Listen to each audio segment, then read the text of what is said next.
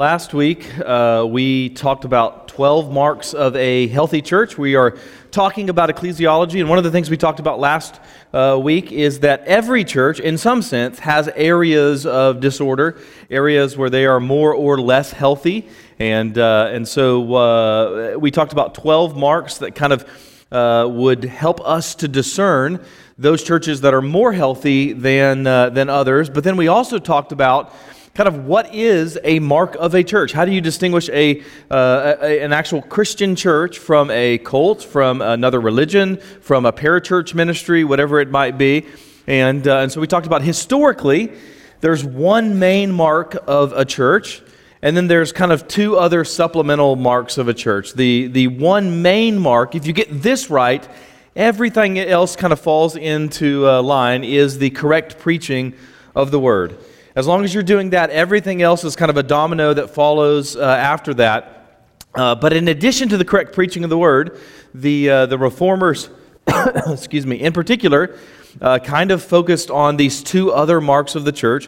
One is the correct administration of the sacraments, or, uh, or ordinances. They mean the same thing, sacraments or ordinances. So, baptism and communion. We're going to talk about both of those here in the next few weeks. So, we're not going to talk about that today. But the other one, the other, the third mark of a, a healthy or, or just a church in general, according to the reformers, was the correct preaching of the word, the correct administration of the sacraments, and then a correct administration of church discipline. And that's what we're talking about uh, today. And so, I want to begin with this sort of brief summary or survey of church history as it relates to the issue of uh, church discipline.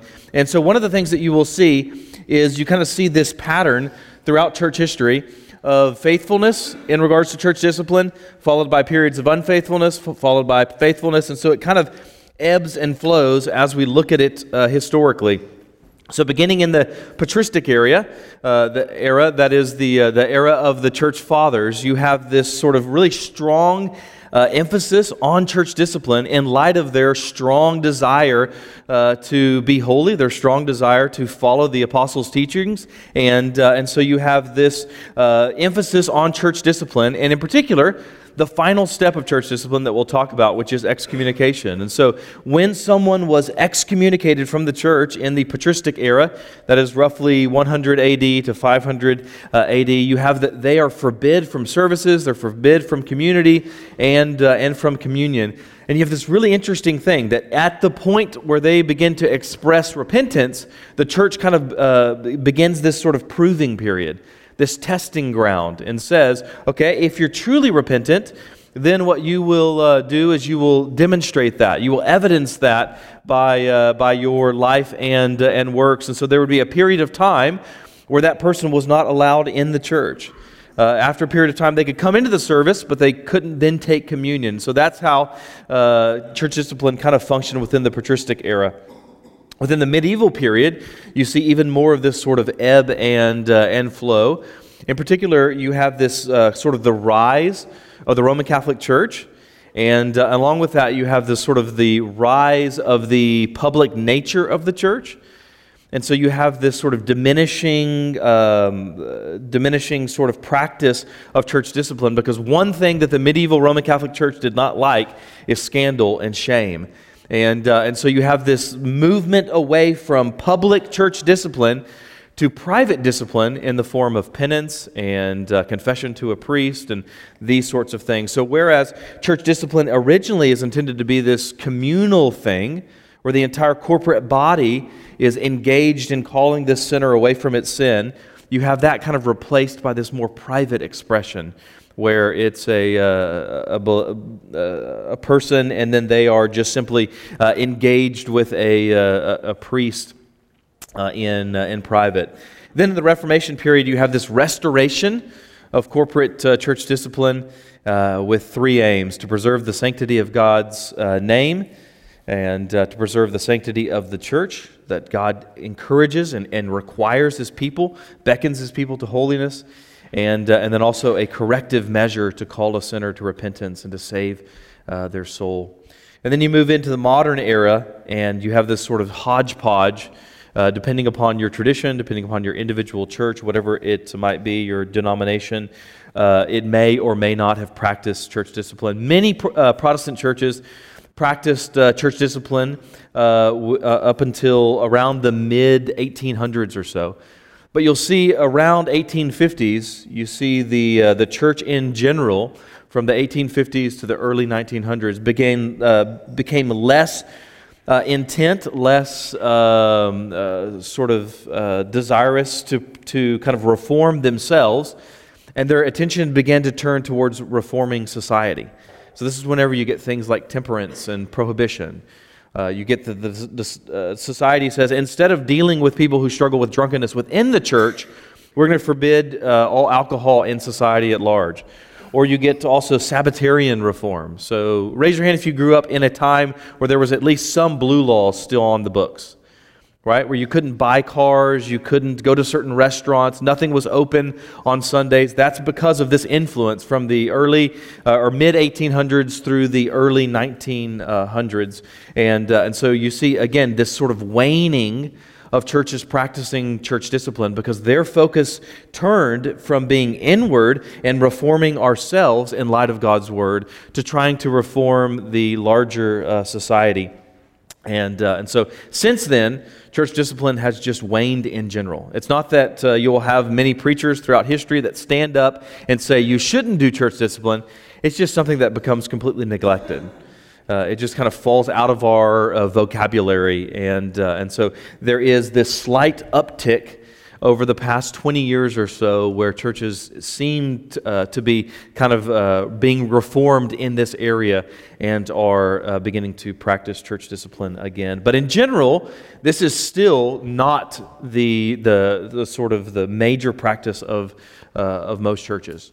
And so, most churches that you attend are not going to be faithful to practice uh, church discipline. And there's a number of reasons for that that we we'll want to just uh, briefly walk through. The first one is just a sort of biblical ignorance. This is probably could categorize all of these different uh, reasons that churches don't do uh, discipline is because they simply don't know what the Bible says about it or don't understand uh, what the Bible says about it. A second reason related to that is a suspicion of authority.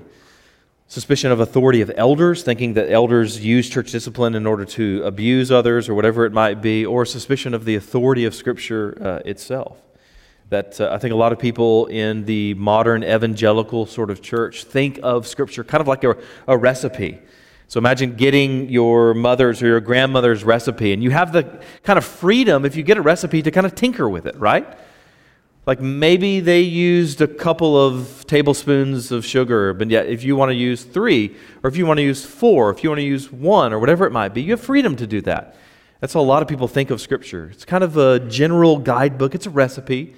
You don't have to follow it uh, precisely, though. And so the church has kind of lost this prophetic edge where we get to just stand up and say, Thus saith the Lord. And there's this expectation that people would know that this is a command of the Lord. Another reason that a number of churches don't do discipline is because they've never seen it done before. So they think that's not the way my church did it. That's not the way my family did it. That's not the way my denomination did it, or whatever uh, it might be. Or I've seen it done before, but it's done really poorly. I've seen it abused. I've seen someone really hurt by the process of church discipline. But we've mentioned this phrase uh, in a number of different contexts that abuse doesn't negate proper use. The fact that somebody can abuse something doesn't mean that we simply get rid of that thing. People abuse the gift of sex. That doesn't mean we get rid of marriage. People abuse uh, cars. They drink and drive, whatever it might be. That doesn't mean we all have to walk everywhere. So abuse doesn't negate proper use. Likewise, the fact that some churches abuse the process of church discipline doesn't mean we then abandon the process of church discipline. Another reason is that we don't want to appear judgmental.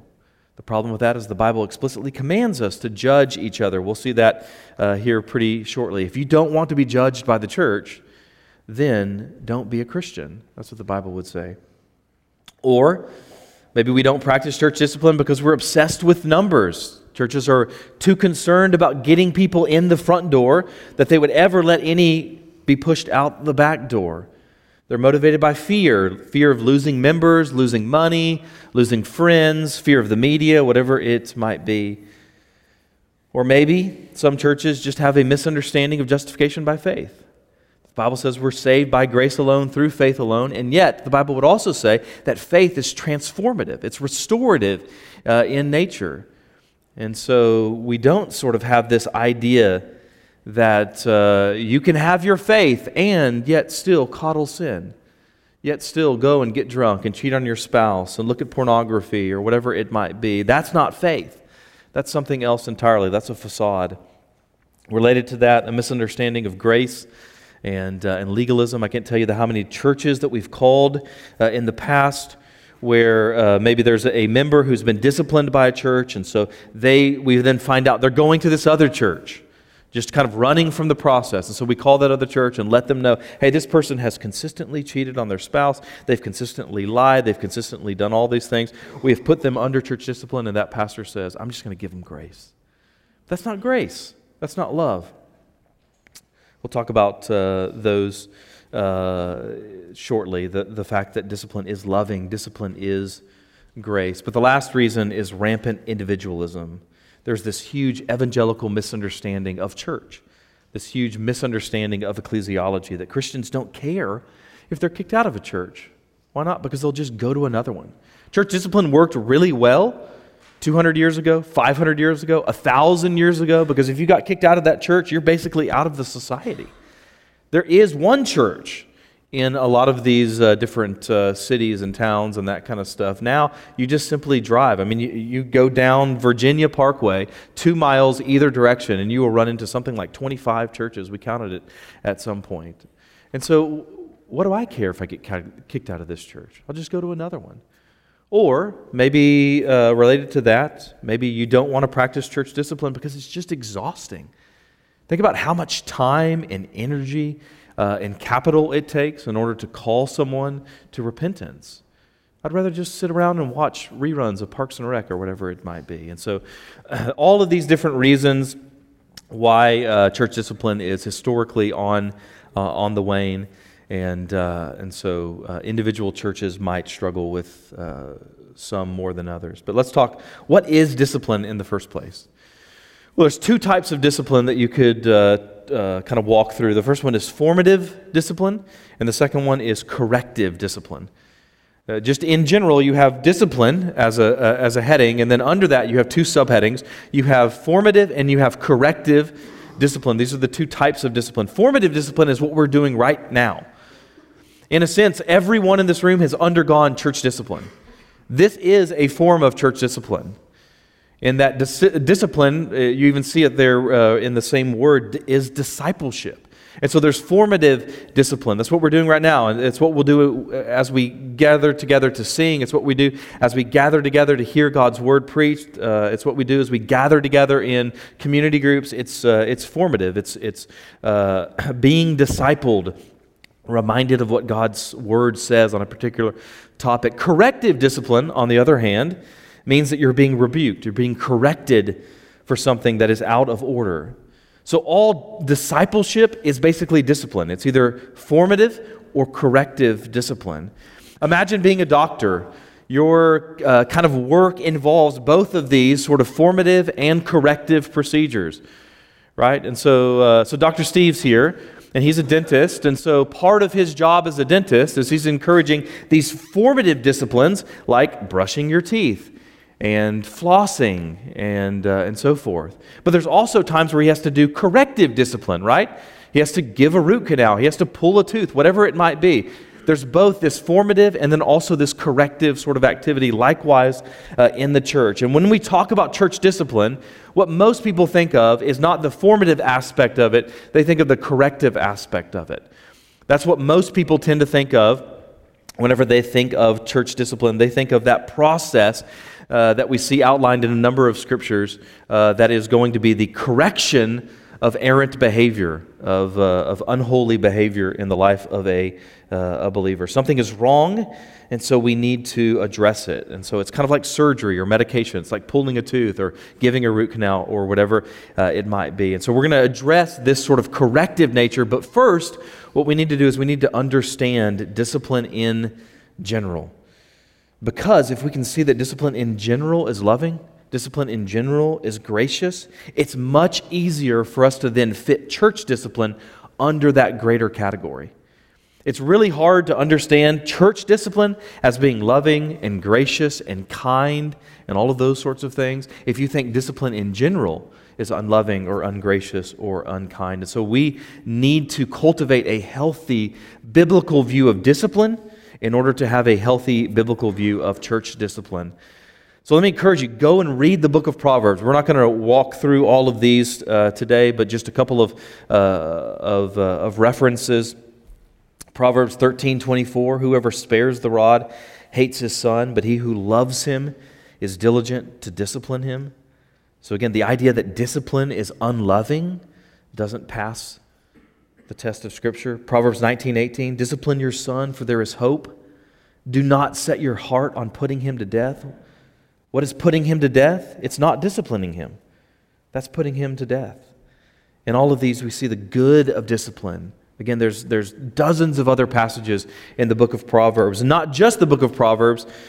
C- consider uh, Hebrews chapter uh, 12. Consider him who endured from sinners such hostility against himself, so that you may not grow weary or faint hearted. In your struggle against sin, you have not, not yet resisted to the point of shedding your blood, and have you forgotten the exhortation that addresses you as sons? My son, do not regard lightly the discipline of the Lord, nor be weary when reproved by him. For the Lord disciplines the one he loves and chastises every son whom he receives. It is for discipline that you have to endure. God is treating you as sons. For what son is there whom his father does not discipline? If you are left without discipline, in which all have participated, then you are illegitimate children and not sons. Besides this, we have had earthly fathers who disciplined us, and we respected them. Shall we not much more subject, uh, be subject to the Father of spirits and lived? For they dis- disciplined us for a short time as it seemed best to them, but he disciplines us for our good, that we may share his holiness. For the moment, all discipline seems painful rather than pleasant, but later it yields the peaceful fruit of righteousness to those who have been trained by it. Therefore, lift your drooping hands and strengthen your weak knees and make straight paths for your feet, so that what is lame may not be put out of joint, but rather be healed. Strive for peace with everyone and for the holiness without which no one will see the Lord. See to it that no one fails to obtain the grace of God, that no root of bitterness springs up and causes trouble, and by it many become defiled, that no one is sexually immoral or unholy like Esau, who sold his birthright for a single meal. So you see a number of things here in, uh, in this passage. The first one being that discipline is a result of love. The Lord disciplines the one he loves. In fact, the, uh, this text says that discipline is an evidence of his love. That if you're left without discipline, that's not love. That's not grace. That's not kindness. In the context of the uh, scripture, to be left without God's love is his wrath to you. We saw that in Romans 1 that God turns you over to his, your sin. That's not love, that's wrath. It's like a parent who allows their kid to jam a knife into an electrical outlet or to play with a bottle of poison. That isn't love, that isn't grace. The second thing you see here is that discipline is temporarily unpleasant. So you may encounter in the process of church discipline, if we have to go through that as a body, we've gone through it before, we probably will have to go through it again in the next 20, 30, 40 years, whatever it might be. So if you go through that and you see and you think this is harsh, that's kind of the point. It's intended to be unpleasant. That it doesn't feel good, the pain is the point. It's like uh, spanking your child. You ever spank your child too soft and they just kind of laugh at you? Have they learned their lesson in that moment? What lesson did they just learn? It's not that bad. Why not? I can remember as a kid, I can remember there were times where my parents would uh, spank me. They wouldn't spank me that hard, or they'd only spank me one time. And I can remember consciously thinking, this particular act of disobedience, is it worth it? And it might be worth it in a certain case. To have that one thing that you really want might be worth the, uh, the actual pain. And so the, the fact that there's pain is kind of the point. It should hurt a little bit. A spanking of a child should hurt, and likewise with church discipline. That's the point. Third, you see that discipline is ultimately fruitful and good. There's a hope, there's a goal. It's not merely punitive, it's corrective. it's restorative. My goal in spanking Larkin, if she runs out into the street or if she jams a knife into an outlet or whatever it might be, is that she would never do that again because I love her and I don't want her to be destroyed. I don't want her to be hurt. I don't want her to die. The goal isn't her humiliation, but that she might repent, that she might turn, that she might have life and joy and all those kinds of things. And then lastly, you see that discipline is a community project. There's a command for us to see to it that no one fails to obtain the grace of God and to strive for peace with everyone and so forth. In other words, I bear responsibility for you, and you bear responsibility for me. Not merely by virtue of the fact that I'm an elder, but simply as a fellow member of the body. I'm not above the body or anything. I'm a member of this body. I have a responsibility towards you. You have a responsibility toward me. And so we've talked about this before. You have a personal relationship with Jesus Christ. You do not have a private relationship with Jesus Christ. There is no such thing as a private relationship of Jesus Christ with Jesus Christ. When you are called into union with Christ, you are also called into union with his body and bride. So we have a responsibility to love, to serve, to encourage, and to even correct and rebuke each other. Galatians 6, 1 through 2. Brothers, if anyone is caught in any transgression, you who are spiritual should restore him in a spirit of gentleness. Keep watch on yourself, lest you too be tempted. Bear one another's burdens, and so fulfill the law of Christ. James 5, 19 through 20. My brothers, if anyone among you wanders from the truth, and someone brings him back, let him know that whoever brings back a sinner from his wandering will save his soul from death and will cover a multitude of sins. Or Hebrews 3 12 through 14. Take care, brothers, lest there be in any of you an evil, unbelieving heart leading you to fall away from the living God. But exhort one another every day, as long as it is called today, that none of you may be hardened by the deceitfulness of sin. For we have come to share in Christ if indeed we hold our original confidence firm to the end. So, discipline cannot simply be done by the leaders of the church, the elders, the staff, the deacons, whatever it might be. It takes the entire congregation to kind of express the gravity, the severity of sin. So, you have to believe these things. You have to believe these things. If church discipline, as we get into the process in Matthew 18, if this is going to make sense, you have to understand first this overarching, larger picture, the forest of discipline, before you can understand the particular tree that is, uh, is church discipline. Because if you don't understand discipline, then church discipline will never make sense. It'll never be seen as a good and godly and beautiful thing. But let's get into the, uh, the actual process. We've spent uh, 25 minutes and haven't even actually got to church discipline. So, Matthew 18, 15 through 18. Jesus says, If your brother sins against you, go and tell him his fault between you and him alone. If he listens to you, you have gained your brother. But if he does not listen, take one or two others along with you, that every charge may be established by the evidence of two or three witnesses. If he refuses to listen to them, tell it to the church. And if he refuses to listen even to the church, let him be to you as a Gentile and a tax collector. Truly I say to you, whatever you bind on earth shall be bound in heaven, and whatever you loose on earth shall be loosed in heaven. So, a few observations uh, from this uh, we kind of can draw out implications for uh, church discipline. The first one is we're talking about sin. That's what Jesus says. If your brother sins against you, the church doesn't have the right to define what is and isn't morally right or wrong. God's word defines what is right and wrong, and our job is to apply it accordingly. This means a couple of things for us.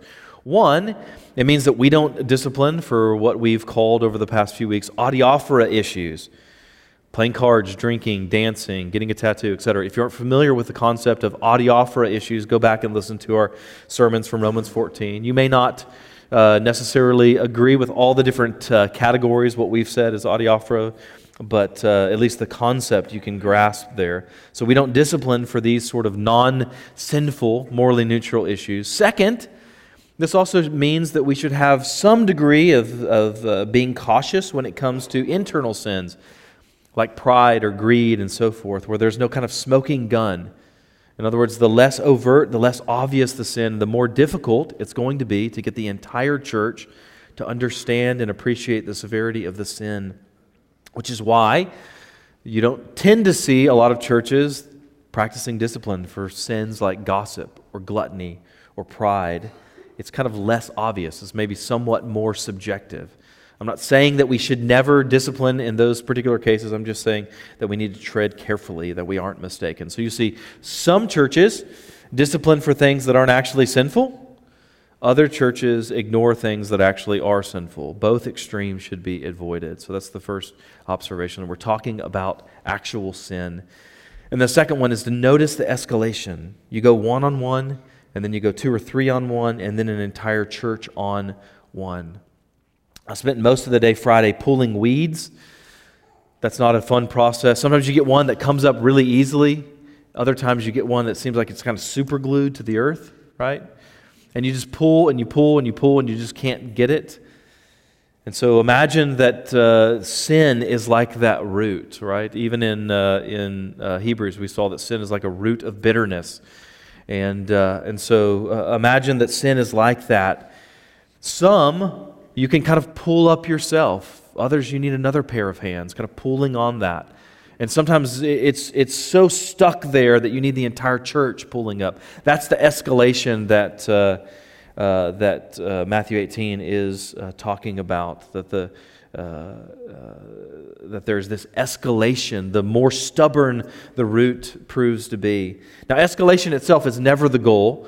It's never the hope. It's never the hope to simply go to more and more and more people. The hope is always immediate repentance. You go one on one, and if there's repentance, there's no escalation.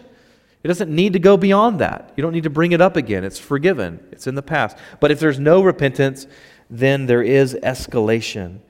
But notice, it's the person who refuses to repent who chooses the escalation. It's not that the church simply says, you know what, we're going to air this person's laundry. It's not that the church says, we're going to kick this person out. It's that the person, by their obstinance, by their stubbornness, by their lack of repentance, says, I need you to escalate this. This sin is too deeply rooted in my heart. I need more and more hands pulling on that. And in fact, we'll see that uh, unrepentance is ultimately what gets you kicked out of the church. It's not the original sin. If a man cheats on his spouse and then uh, he is uh, engaged in the process of church discipline, he fails to listen to rebuke, it isn't the adultery itself that gets him, uh, that causes the escalation, it's the failure to repent. Christians are going to sin, but there's an expectation that when Christians sin, there is repentance, there's remorse, there's regret. And a lack of that is what causes the escalation. So it begins one on one. This implies a, a couple of things. First one, that you have a responsibility to do this. If you know that a brother or sister is engaged in some sort of habitual, ongoing uh, obvious sin and you fail to act, then you have sinned. Not only against the Lord, but you've also sinned against that person. You said, I don't love you enough to correct you, I don't love you enough to rebuke you. Secondly, it means that you don't escalate until you've exhausted this process. Jesus says, Go one on one. That's the beginning. There are a couple of rare exceptions where someone's safety uh, might, uh, might be at stake. But other than that, you have responsibility. You don't go and you gossip. You don't go and share this with your community group. You don't go and tell uh, the elders or tell another elder or whatever it is. You go one on one to the person that is in sin. You have responsibility to do so. This is a command, not a suggestion. It might end there. Hopefully, it ends there. You go to someone one on one, they repent. Most church discipline never escalates. A brother or sister is rebuked, they're corrected, they're admonished they heed the, uh, the word, they repent, and thus ends that case of discipline. But suppose they refuse to listen. They say, I know that I shouldn't be causing division. I know that I shouldn't be getting drunk. I know that I shouldn't be looking at pornography. I know that I shouldn't be cheating on my spouse, but I don't care. I know what the Bible says. I just don't care. Then it escalates. The root is too deep for one on one, so you need to take someone else with you. So Jesus says, take one or two people with you and try again. Now, that doesn't necessarily mean you go one on one, and then immediately, the very next meeting, you have to go two or three on one, and then the very next meeting, you tell it to the church. You might go one on one three times, or four times, or five times. If there's some sort of willingness to listen to you, some sort of willingness to consider what you're saying, if the person walks away and say, you know what, you might be right, give me a couple of days to think about it, pray about it. Okay, you might do that. And then you might go one on one again. So it's not like this some sort of a wooden process here, but eventually it has to escalate if there's no repentance. And hopefully there is repentance. The person now has two or three people that are together, kind of pulling on that root, trying to uh, uproot that stubborn sin. And so maybe the person is a little bit more likely to listen as he knows this isn't just personal opinion or something like that. There's now two or three or four people that are all engaged in saying, hey man, turn, what are you doing? What are you doing in this particular case? Why aren't you willing to listen and heed God's word? So hopefully there's repentance, but if not, it escalates again. And at that point, the escalation is what uh, Jesus calls telling it to the church. It's time for the entire church to kind of uh, use their collective weight to pull against that uh, sin and to implore and to warn. And so Jesus has to tell it to the church. Now, it doesn't tell us how. The Bible doesn't actually prescribe how you do it. Here at Parkway, we tend to use the context of a member uh, meeting, but you could make a case for maybe emailing the members or uh, maybe doing it in a uh, corporate worship service. The reason we don't do it in a worship service is because on any individual week, we have a number of non members, whether, uh, whether they are regular attendees or um, uh, visitors or something like that. And this is kind of family information. And so we don't want to air the dirty laundry uh, in front of non members. so we use member meetings, but it doesn't say explicitly how. It just says that you tell it to the church. Now, notice there the reference to church. What a lot of churches do is they just simply tell it to the staff and the elders. But remember what we talked about when we say the word church, what Greek word is that? Anybody remember? Ecclesia. It means the gathering, it means the congregation. So when it says tell it to the church, it says tell it to the gathering, tell it to the congregation, not simply tell it to the leaders not simply tell it to the pastors or the elders. It says tell it to the church, tell it to the congregation, tell it to the people. And that's not the final step. Some churches kind of do that. They kind of alert the church. They tell the church, this member has been kicked out. That's not what the Bible is saying. That's kind of an inversion, a reversal of the order is that hopefully by telling it to the church, the person doesn't have to be kicked out because when you tell it to the church, now you have, instead of three or four hands pulling on that root of sin, you now have 50 or 100 or whatever it might be. And you have the church collectively, corporately praying for that person and meeting with that person and saying, Repent, man, turn. Don't go down this road. And the hope is, again, that he will repent, that he will listen to the full weight of community calling to repentance. Maybe the shame, maybe the humiliation of having their sin and lack of repentance exposed will drive them to repentance. But if not, then Jesus says, if they don't listen even to the church, to the corporate body, then we are to let him be to you as a Gentile and tax collector. We'll walk through that shortly, but first I want to look at that last verse. So skip over, let him be to you as a Gentile tax collector, and look at the last verse there. He says, Whatever you bind on earth shall be bound in heaven.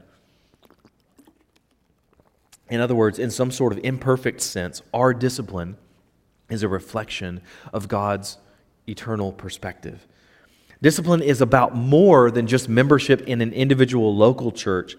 It is a reflection of membership in the universal church. In other words, being kicked out of a church is a big deal. It's a sign, as your membership in this individual church is removed, it's a sign that you are not a member of the universal church. You are not a member of the body and bride of Christ. Can churches get that wrong? Absolutely. That happens all the time. But it is a big deal nonetheless. The way that someone responds uh, to that will oftentimes evidence whether or not that was a correct judgment. What's happening in that moment is the church is taking away that member's passport to the kingdom of God. They're saying we can no longer put our stamp of approval that this person loves Jesus and trusts Jesus and believes the gospel. Again, the church might be wrong, but in that moment, that's what's happening. We know that that person isn't acting like a believer, and so we have no assurance that they are a believer. We can't give our stamp of approval on their faith. So it's a big deal. Discipline is thus, this, this uh, word you might not be familiar with, proleptic. It's anticipatory of final judgment. The church judges someone in order to warn them if they keep going down this road, they will face Christ's severer judgment.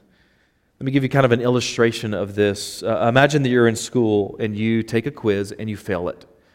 And you take a second quiz and you fail it. And you take a third quiz and you fail it. And you take a fourth quiz and you fail it. At the end of the semester, should you expect that you're going to pass the class?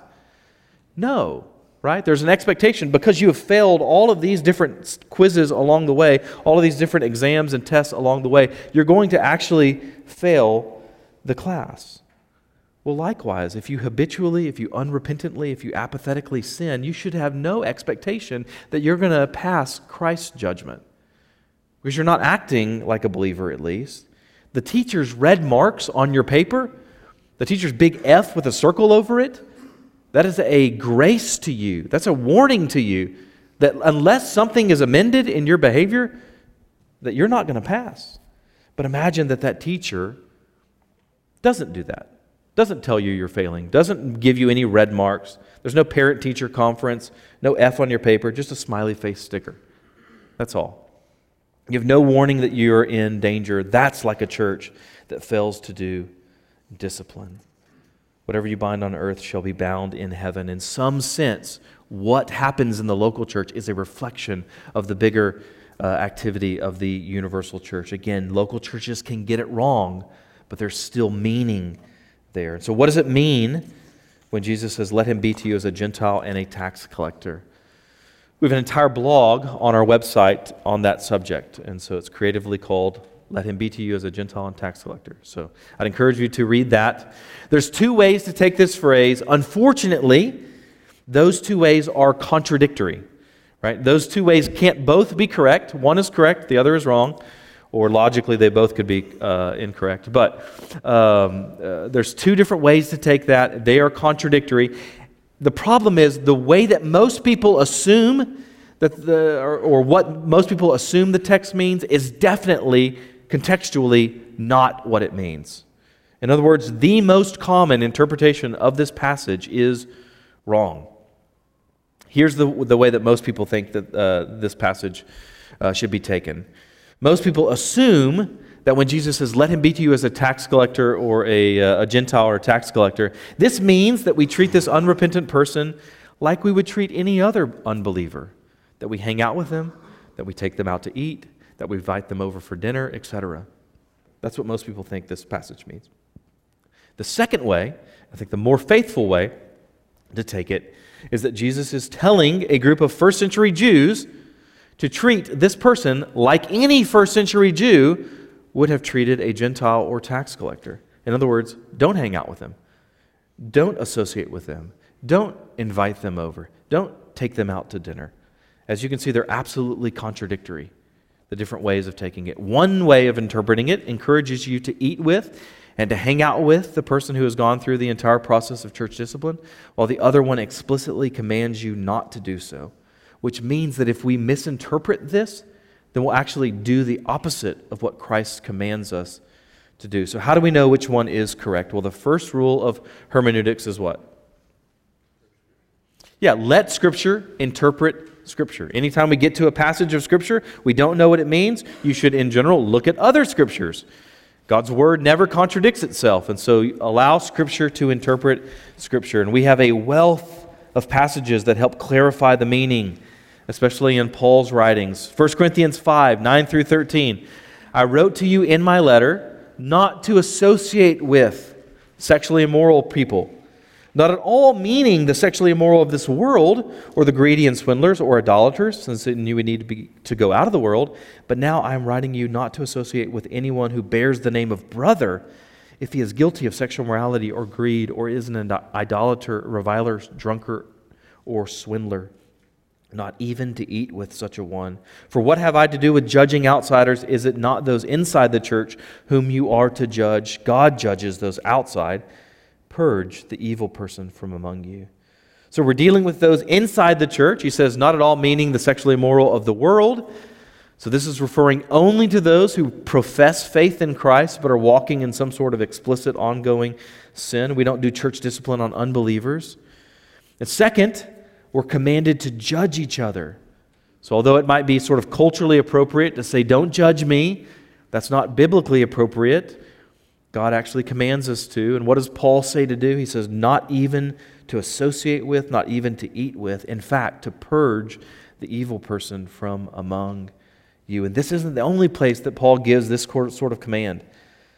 Uh, 2 Thessalonians 3 6 and 14 and 15. Now we command you, brothers, in the name of our Lord Jesus Christ, that you keep away from any brother who is walking in idleness and not in accord with the tradition that you received from us. If anyone does not obey what we say in this letter, take note of that person and have nothing to do with him, that he may be ashamed.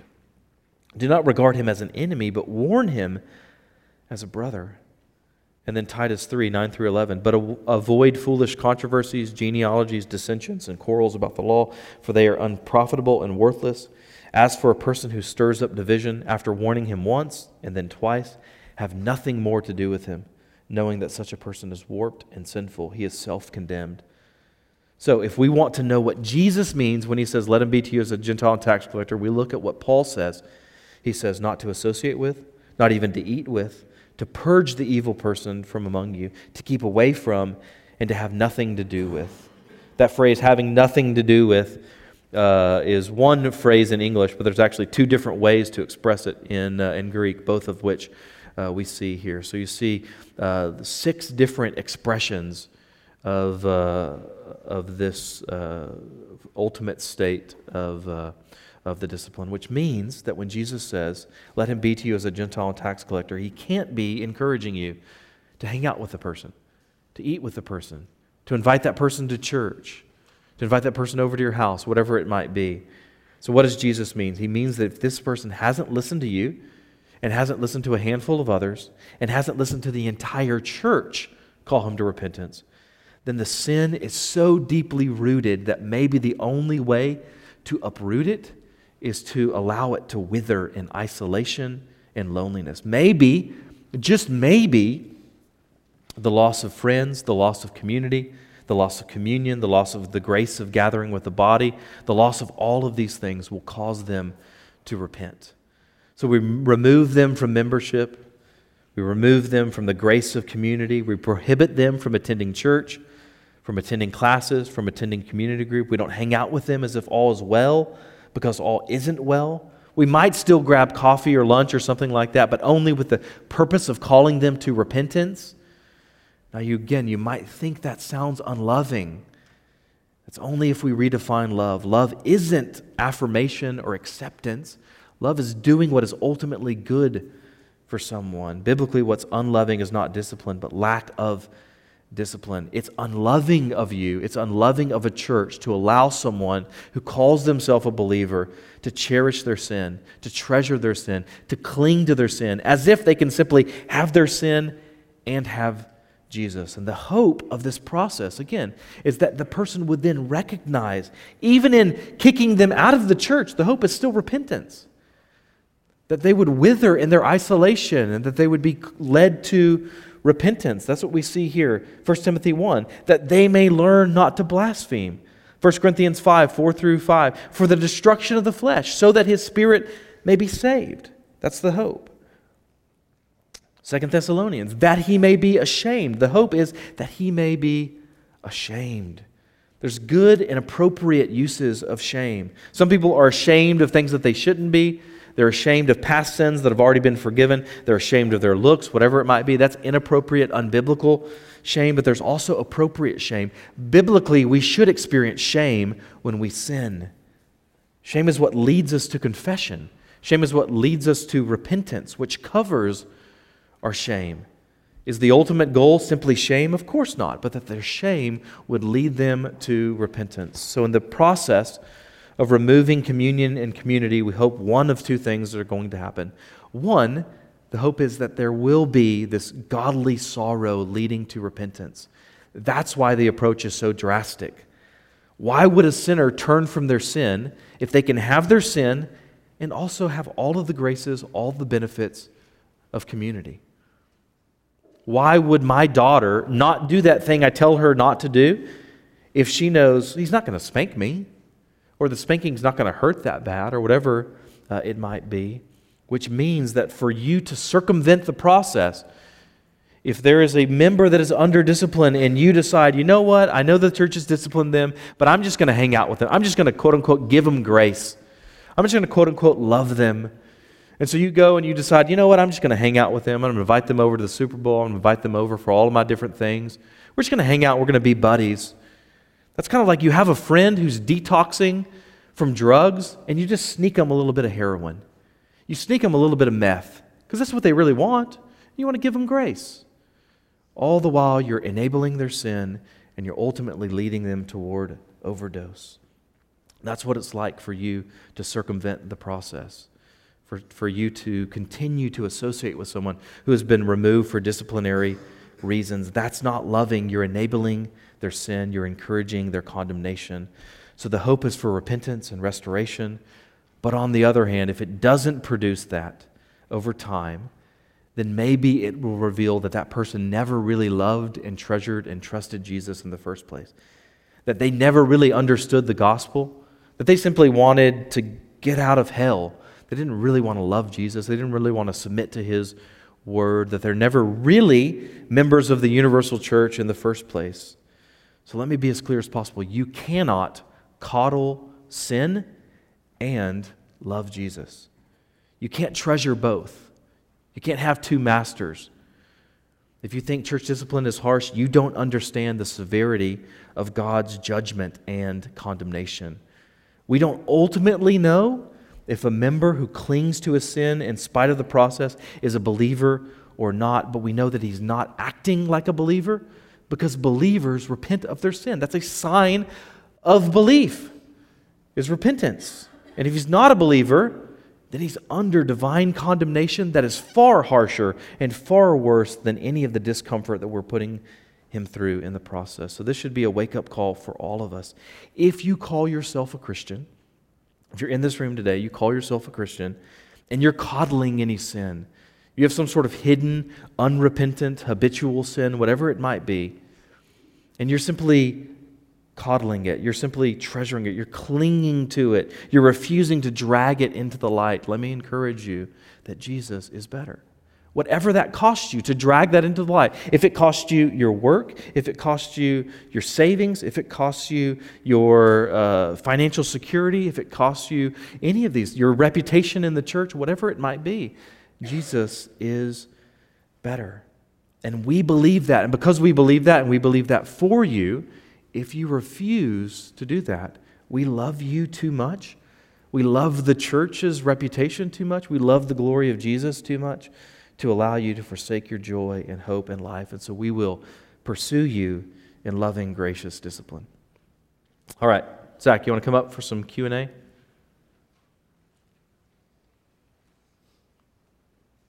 It's a heavy topic.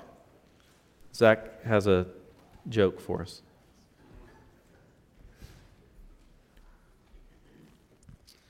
All right. I don't have any jokes. I do have a joke. I have a joke that Tim told us this week. Where's the best place to drown a hipster? In the mainstream. All right, there you go. That's from Tim. Okay. Now, a few questions. You guys sent in some excellent questions. Here's the, uh, the first one, and uh, we will try to answer this together. Not like at the same time, like, uh, uh but back and forth. Do I have to rebuke everyone anytime I see them sin? Okay, so I just want to give you some, some brief thoughts on this and then, then kick it over to Jeff. when you do church discipline, uh, it's not that you have to rebuke everybody in sin. So, first of all, you don't need to be doing that with lost people. Okay? You, and maybe this will take a burden off your shoulders. You don't have to correct lost people when they curse around you.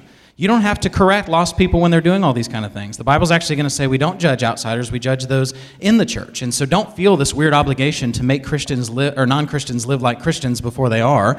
Uh, you don't do that. Your job is to love them and hang out with them and uh, share Jesus with them that they might become saved, okay? That doesn't mean there's never a time to offer a word of correction, but you don't need to feel this weird burden of being like the uh, moral tone police in your office or uh, whatever it might be.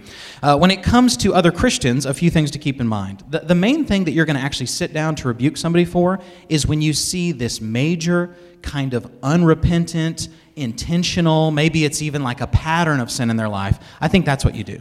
So, for example, if, uh, if I have a friend who stubs their toe and says a curse word, I'm not going to say anything about that. But if I hear them dropping curse words all throughout the day, eventually I might sit down over coffee and just say, hey, why, uh, why is your mouth so dirty? If the Bible would command us to let no unwholesome speech come out of your mouth, why, why does that not seem to be the case with you? So I'm doing it over time, over pattern. They know if they stub their toe and they say a curse word because they're mad, they typically know that's wrong, so I don't need to say anything. But if it's a pattern, it's one of these things where it's really high handed sin, right? Cheating on your wife is different than having a, a, bad thought. They're both sin, but one definitely shows a darker heart. Uh, then those are the kind of things that I'm actually going to sit down to, uh, to rebuke them for. So, on the one hand, some of you hate confrontation and never want to rebuke anybody. That has to die because you're called to confront one another. Uh, some of you, though, can't wait. You're like, I cannot wait to rebuke somebody. I love it. That's not okay uh, either. And so there's a balance there in between those. Jeff, any thoughts on that?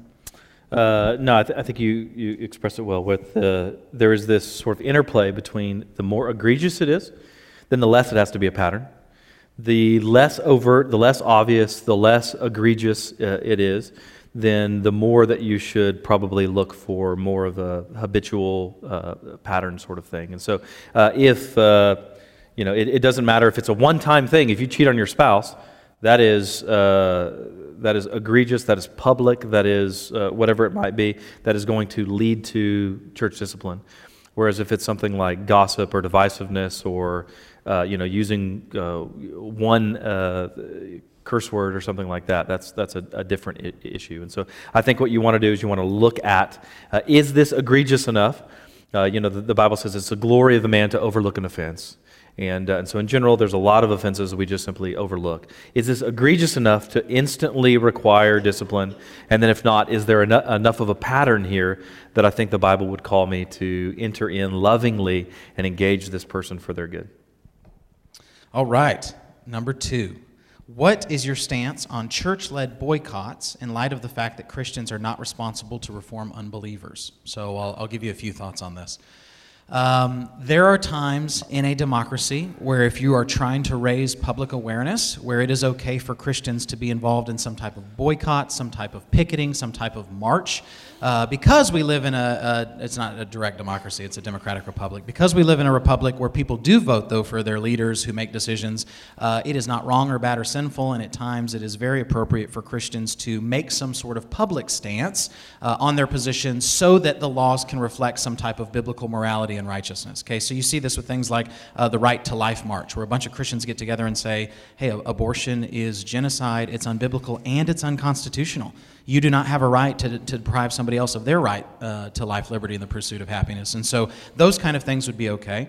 Uh, I don't, however, typically like Christian picketing, Christian boycotts, these kind of things, because one, it doesn't allow people to see Jesus. We're just kind of correcting their sin, and there's no gospel to it. It's just, you're bad. I don't like you, Burger King, because your positions or whatever it is, so I'm not going to eat at Burger King.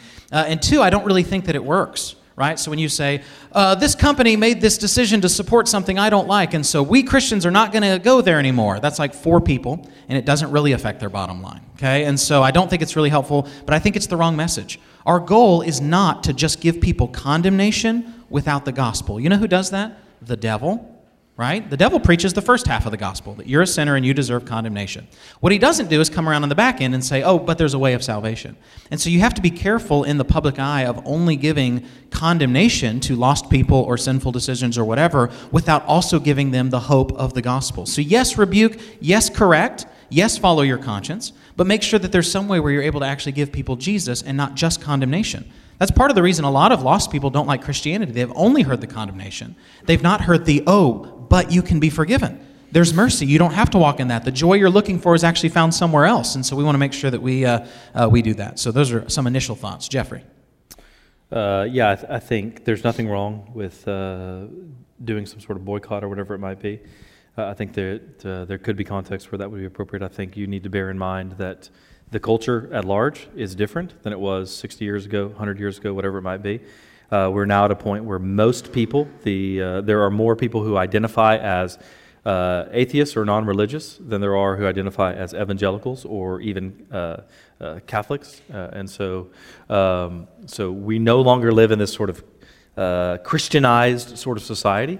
And so any boycott that you do could come right back. And for every action, there's an equal and opposite reaction. And so I think uh, you boycotting Apple or whatever is probably going to end up hurting the mom and pop uh, uh, you know, bookstore or whatever it might be more than it's going to hurt uh, Apple or Target or whoever uh, it might be. And, uh, and then I think just, just theologically, we see the church always is going to, it, the church never does well whenever they are in positions of power.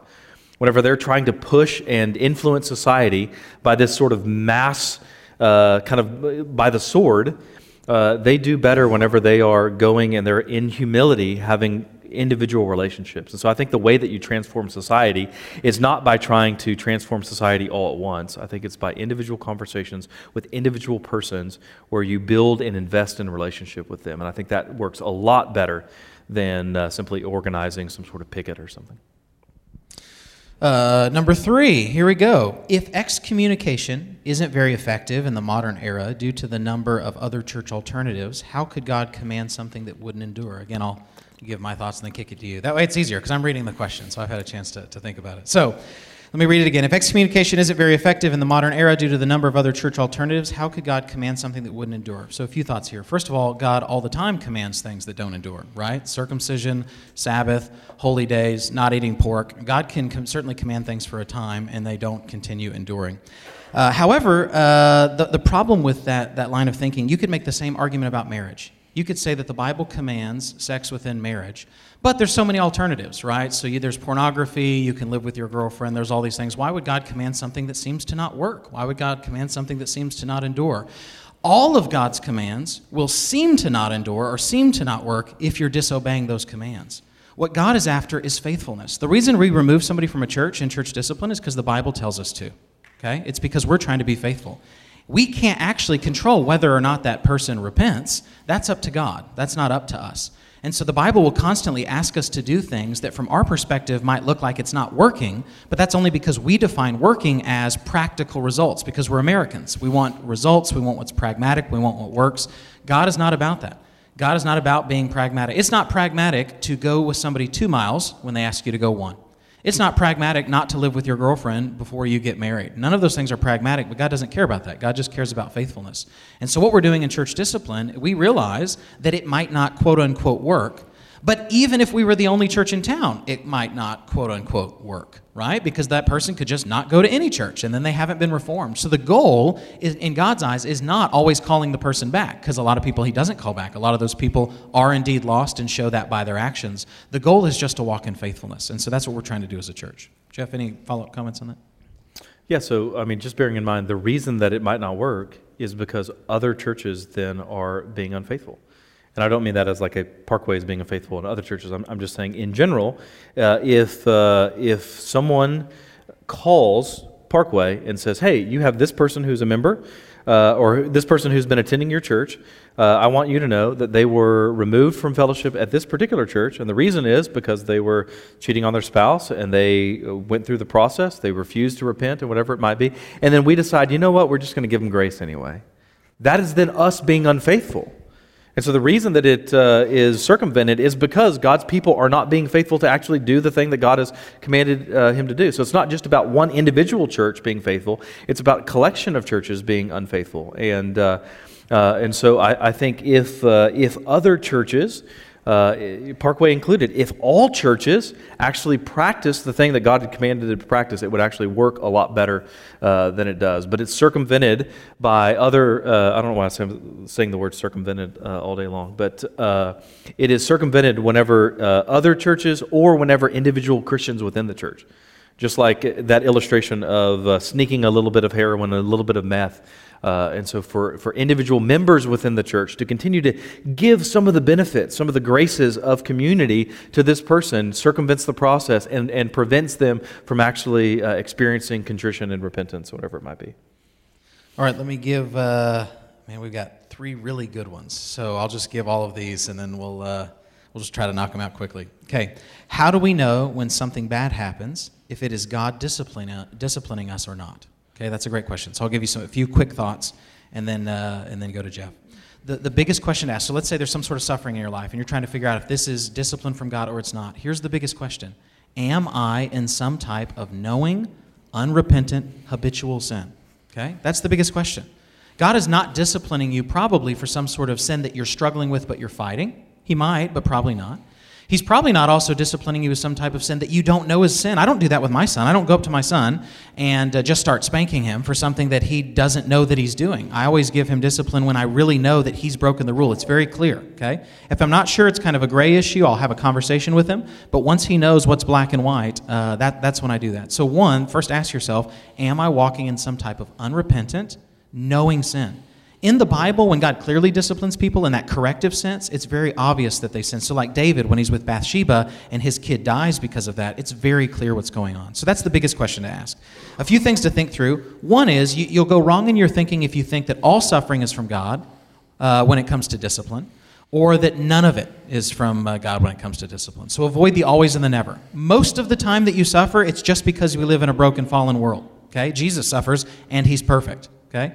Other times you suffer just because you're in that formative view of discipline. That's the same way with Jesus. Jesus, quote, learns obedience through the things that suffered. He doesn't learn obedience in the sense that he's being disobedient, but if he's going to be our representative as a human, he has to walk in perfect righteousness. Uh, and so, uh, so know that discipline doesn't always mean that you're doing something that's bad, but avoid the thinking that it's always or never. You know, I'm going through suffering. Is this God correcting me? The answer is sometimes. Sometimes. So, your thoughts, Jeff?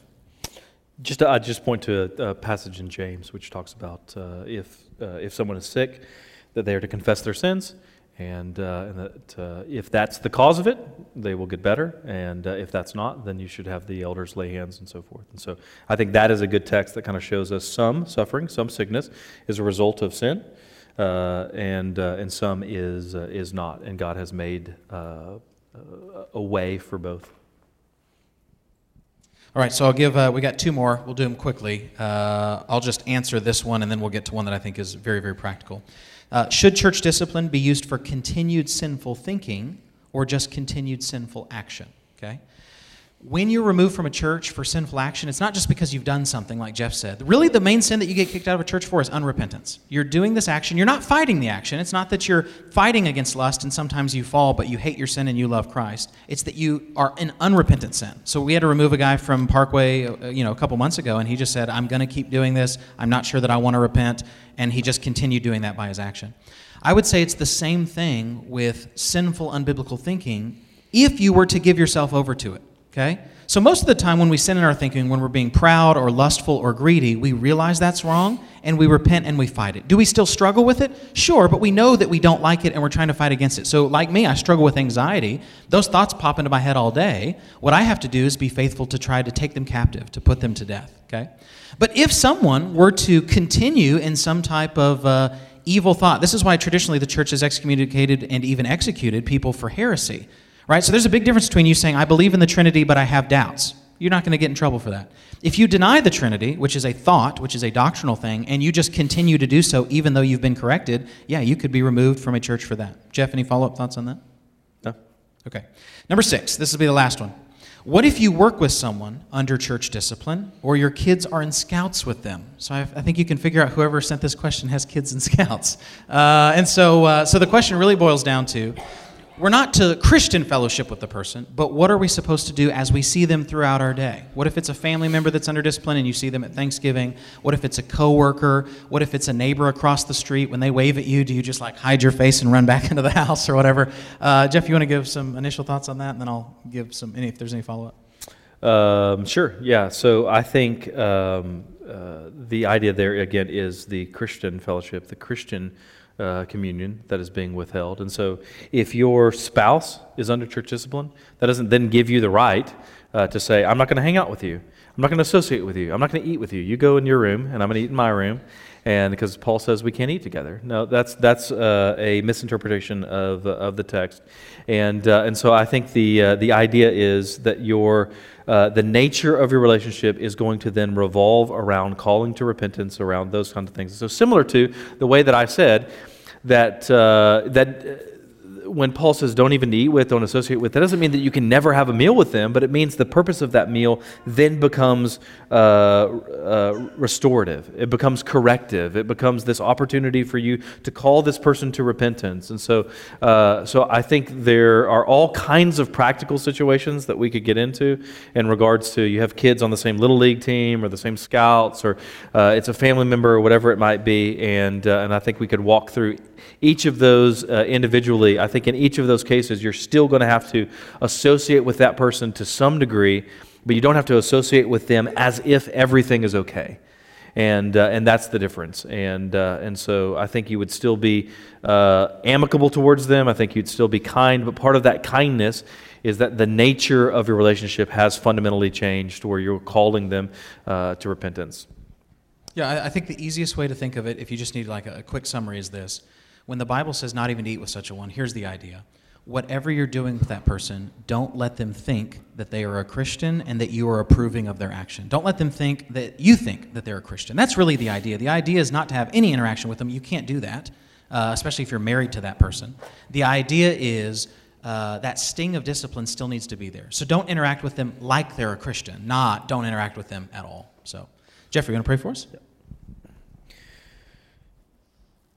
Father, thank you for uh, your word. I just confess that this is uh, a heavy uh, topic this morning as we consider uh, sin and holiness and discipline. I pray that we might be a people who delight in discipline, even as, uh, as Proverbs says, that it's the wise person who, uh, who desires and delights and loves being disciplined. So that may that be the mark of, of Parkway, Lord, that we are a people who are passionate to be disciplined and to extend discipline uh, to others, Lord, that uh, we might uh, desire both formative and corrective discipline in our lives, that we might be sanctified and that uh, your name and renown might not be blasphemed. And so uh, we love you. We pray uh, that you would continue to cultivate in us health, a love for your scripture, a love for your son, a love for the kingdom, a love for each other, a love for the lost. And, and so just confess that only you can do these things. So help us as we go forth from here and, uh, and gather together to sing, to listen to your word, to hear it uh, preached, and, uh, and to gather and to be encouraged. And so we pray these things in Christ's name. Amen.